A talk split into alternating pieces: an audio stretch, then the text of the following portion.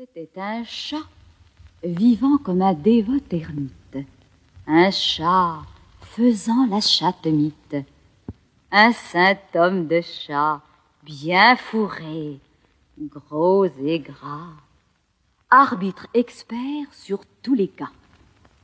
Jean Lapin pour juge l'agré. Les voilà tous deux arrivés devant sa majesté fourrée. Grippe Minot leur dit Mes enfants, approchez, approchez, je suis sourd. Les ans en sont la cause. L'un et l'autre approcha, ne craignant nulle chose.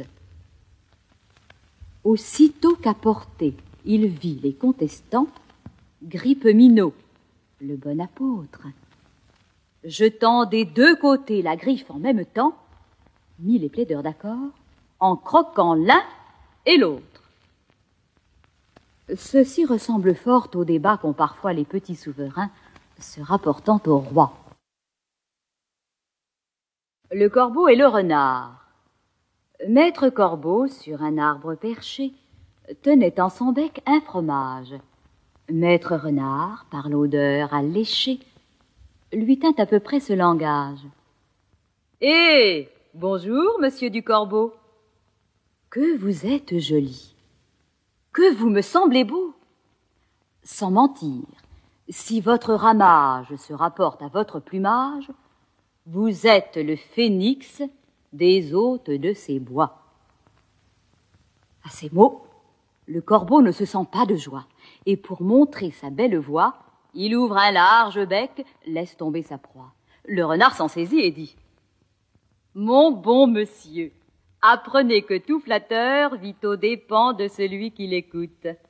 Cette leçon vaut bien un fromage, sans doute. Le corbeau, honteux et confus, jura, mais un peu tard, qu'on ne l'y prendrait plus. Le loup et l'agneau. La raison du plus fort est toujours la meilleure. Nous l'allons montrer tout à l'heure. Un agneau se désaltérait dans le courant d'une onde pure. Un loup survient, à jeun, qui cherchait aventure et que la faim en ces lieux attirait. Qui te rend si hardi de troubler mon breuvage? dit cet animal plein de rage. Tu seras châtié de ta témérité. Sire, répond l'agneau, que votre majesté ne se mette pas en colère, mais plutôt qu'elle considère que je me vas désaltérant dans le courant plus de vingt pas au-dessous d'elle, et que par conséquent, en aucune façon je ne puis troubler sa boisson. Tu la troubles, reprit cette bête cruelle. Et je sais que de moi, tu m'es dit l'an passé.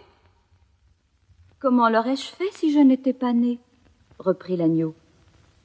Je tête encore ma mère. Si ce n'est toi, c'est donc ton frère. Je n'en ai point. C'est donc quelqu'un des tiens. Car vous ne m'épargnez guère, vous, vos bergers et vos chiens. On me l'a dit. Il faut que je me venge. Là-dessus, au fond des forêts, le loup l'emporte et puis le mange sans autre forme de procès. Le renard et la cigogne. Compère le renard se mit un jour en frais et retint à dîner commère la cigogne. Le régal fut petit et sans beaucoup d'après. Le galant, pour toute besogne, avait un brouet clair, il vivait chichement. Ce brouet fut par lui servi sur une assiette. La cigogne au long bec n'en put attraper miette. Et le drôle eut lapé le tout en un moment. Pour se venger de cette tromperie, à quelque temps de là, la cigogne le prit. Volontiers, lui dit-il, car avec mes amis, je ne fais point cérémonie. À l'heure dite, il courut au logis de la cigogne son hôtesse, loua très fort sa politesse, trouva le dîner cuit à point. Bon appétit surtout, renard n'en manque point. Il se réjouissait à l'odeur de la viande mise en menus morceaux et qu'il croyait friande. On servit pour l'embarrasser en un vase à long